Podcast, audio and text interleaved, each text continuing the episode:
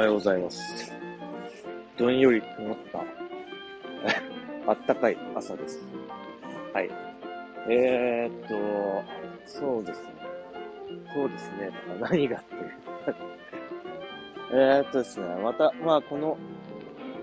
ま Bluetooth のイヤホンマイクで、今日はブラブラ散歩しながら、また気ままにちょっと、あの、なんか、どうでもいいことをメインに食べろうというだけのエピソードなんですけどもね。うん、なんか、いや、いいですね。まあ、このマイクでも、まあ、結構ですね、もう、ここ3、4日ぐらいは、えーこの河原とか散歩するたびに、やっぱり水の量が増えて、で、濁ってきてるんですね。えーだいぶ雪解け水が増えて、まあ、雪解けが進んでるんだなっていうところを、そういうとこからも、えー実感しますね。まあ実際、こう、家を、朝起きて家を出ると、まあ目の前の田んぼのところが、まあそうですね、雪の壁になってるんですよね、ちょっとは。だそれが、一番今今シーズンなんかは一番多い時で2メートルぐらいありましたけど、まあ今では3、40センチぐらいの高さになってて、それがもう日に日に10何センチとか20センチぐらいずつ、どんどん減ってるんですよね。溶けて、水になって。うん。なんか、目の前のその家の周りの、その崖になってるとことかも、雪がどんどん溶けて、そこから、えー水がかなりの勢いで流れ落ちて、用水路にこう、えー、たま、たまるというか、用水路の方に流れて、そこを使って大量にまた合流した水が流れていくみたいな、まあ、そういう景色が見れる今日この頃ですね。うん。もう春だなっていうのをやっぱり体感的に感じます。今見ててもやっぱり、そうですね、もう最、ここ、まあ、ここ何、1日か2日だったかな。まあ、昨日なんかは、歩いていくと、今んとこ、まあ、スノーシューで歩いて、足元に問題はないものの、ところどころ、あの、亀裂が入ってる。あの、こう、NHK のドキュメンタリーなんかで見るような、あの、雪山、ヒマラヤとか、あとはまあ、なんか、なんか極、極地の、こう、氷河のクラックとかクレバスみたいなやつが、至るところにこう見られるようになってきて、から、まあそろそろこうやってスノーシューで散歩するっていうのも、うん、今シーズン終わりが近づいてるなっていうのをひしひしと感じますね。今目の前に見えてる、えー、対岸の、川の対岸の雪捨て場があるんですけど、自分の方はこの、こちら側の岸で、あの、超田舎地方なんですけど、川越えた向こうは、まあ、いわゆる、まあ、町のエリアなんですよね。なので、町で除雪して、行き場を失ってる雪を、その河原に捨てる。おば捨て山じゃないですけど、雪捨て山見たくなって。まあ、ここから見ると結構、うん、壮観で、川岸まで、えっと、びっしり、なんていうんですか、こう雪の大陸みたいなのが見えて、あの、テレビでしか見たことのない南極大陸の、あの、氷の崩落みたいな現場になってるんですよね。で、まさに、今目の前にこう、でっかい、3メートル四方ぐらいの雪の塊が崩れて、川の方にこう、ゴロッと転がってる光景なんかが広がってます。面白いな。こういう時期に散歩すると、そういう、まあ、まさかの光景が見れたりしますね。あと実は今朝は、ついに、スノーシューなしで雪の上を歩いてます。といっても今朝は3度ぐらいの気温なので、あの、いわゆる前にちょっとお話ししたような、硬雪っていう風な状態にはなってないんですね。もうザフザフしたまんまです。ただ、雪の量がこう、減って、で、溶けて詰まってきてるので、もうこの時期になると、もうほぼ沈まないんですよ。あの、普通に、ただの足、その面積を大きくしたスドーシュとかで浮力を使って歩かなくても、普通に、普通の靴で歩いても、まあ、せいぜい3、4センチぐらいしか沈まないので、それほどストレスにならないですね。歩いても。どの道スノーシュー履いてても3、4センチぐらい沈みますし。はい。で、まあ、やっぱ今日、ついにスノーシューなしで歩ける季節になったかっていう、はい、そういう考えもありつつです。はい。あとなんか今日、今まではなんか気づかなかったのが、まあ自分とはいえ、沈みにくいとはいえ、より沈みにくい、その、今まで自分が歩いてた、スノーシューで歩いた、こう足跡の上を歩くと、一度こうもう圧力かかってくんで、他のところよりもさらに沈みにくいんですよ。それをトレースするように、自分の足跡を辿って、川の近くまでこう歩いたんですけど、その時に、そのスノーシューの一歩一歩の幅っていうのは、普通の幅に比べて1.5倍ぐらい広いんですよね。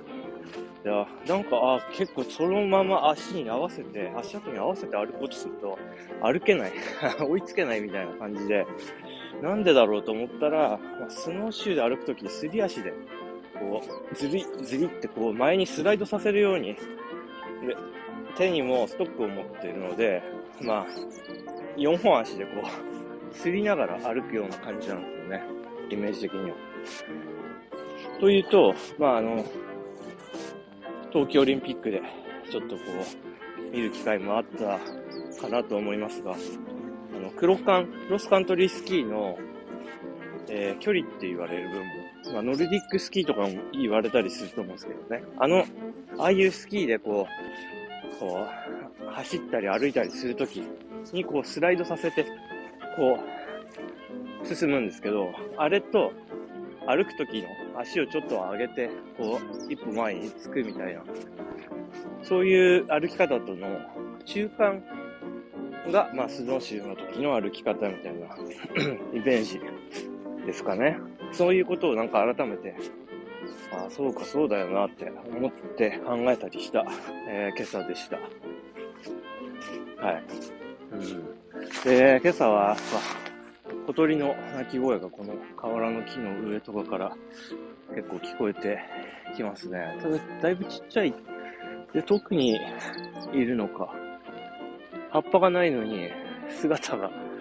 まりよく見えないですね。うん、こういうなんか鳥を見るっていうことは、まあ自分がちょっと自然関係の仕事してる時なんかも、まあ、それほど興味持たなかったんですよね。あの、まあ、どっちかというと植物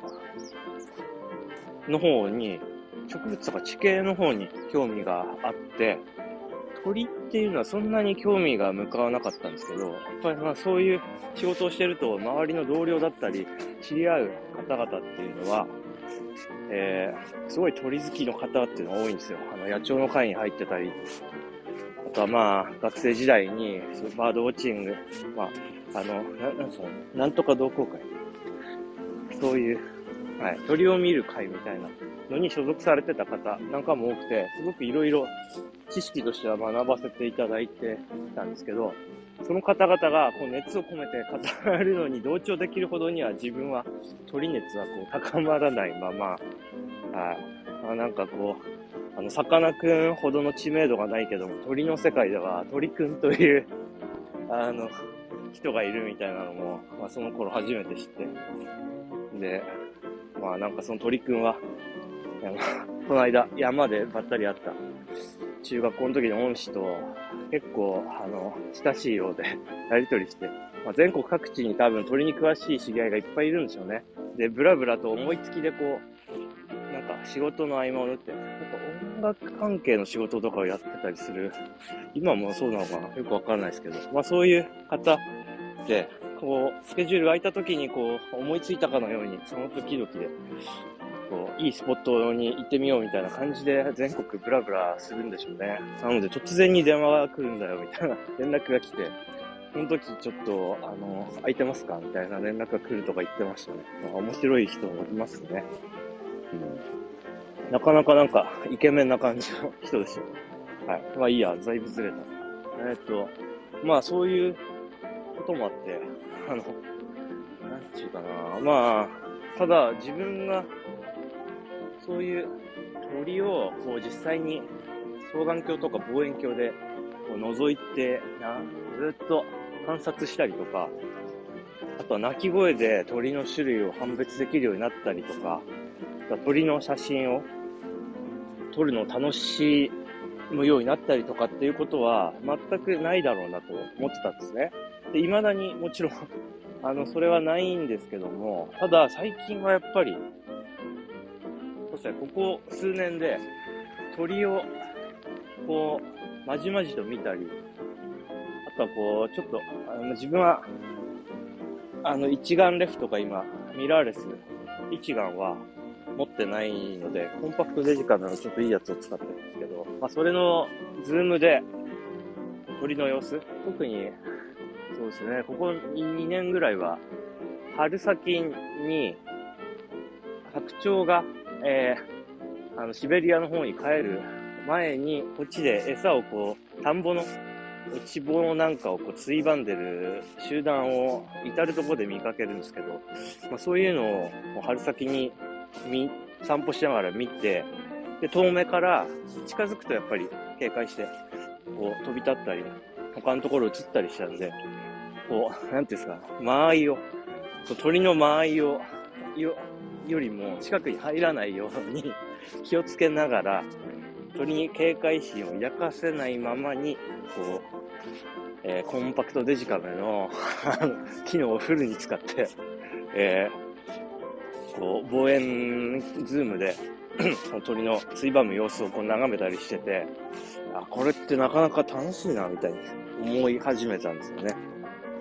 で、まあちょっと、ここ数年はやっぱり、その、フルサイズビラーレス一眼っていうのをデビューしたいな、みたいなことも思うし、写真はもともと好きなので、えー、うん、まあ、ただ鳥となるとものすごいなんかあの、バズーカとか言われるような望遠レンズとかはもう必須でしょうし、お、向こう白鳥が飛んでる。えー、まあ、なんか、うん、お金がかかるから当面は踏み出せないなとは思ってました。ただまあ、そのために頑張って金稼ぐかとそういうギアを買うために っていう風なことを考えたりしました。にしてもやっぱこの、うーん、まあ風景とか自然の写真、まあ人物写真もそうでしょうけど、カメラマンっていうのは本当に忍耐とか、まあ忍耐とかというより忍耐がものすごい必要な仕事だなと思いますね。趣味で自分は写真撮ってるぐらいなんで、まあ、あの、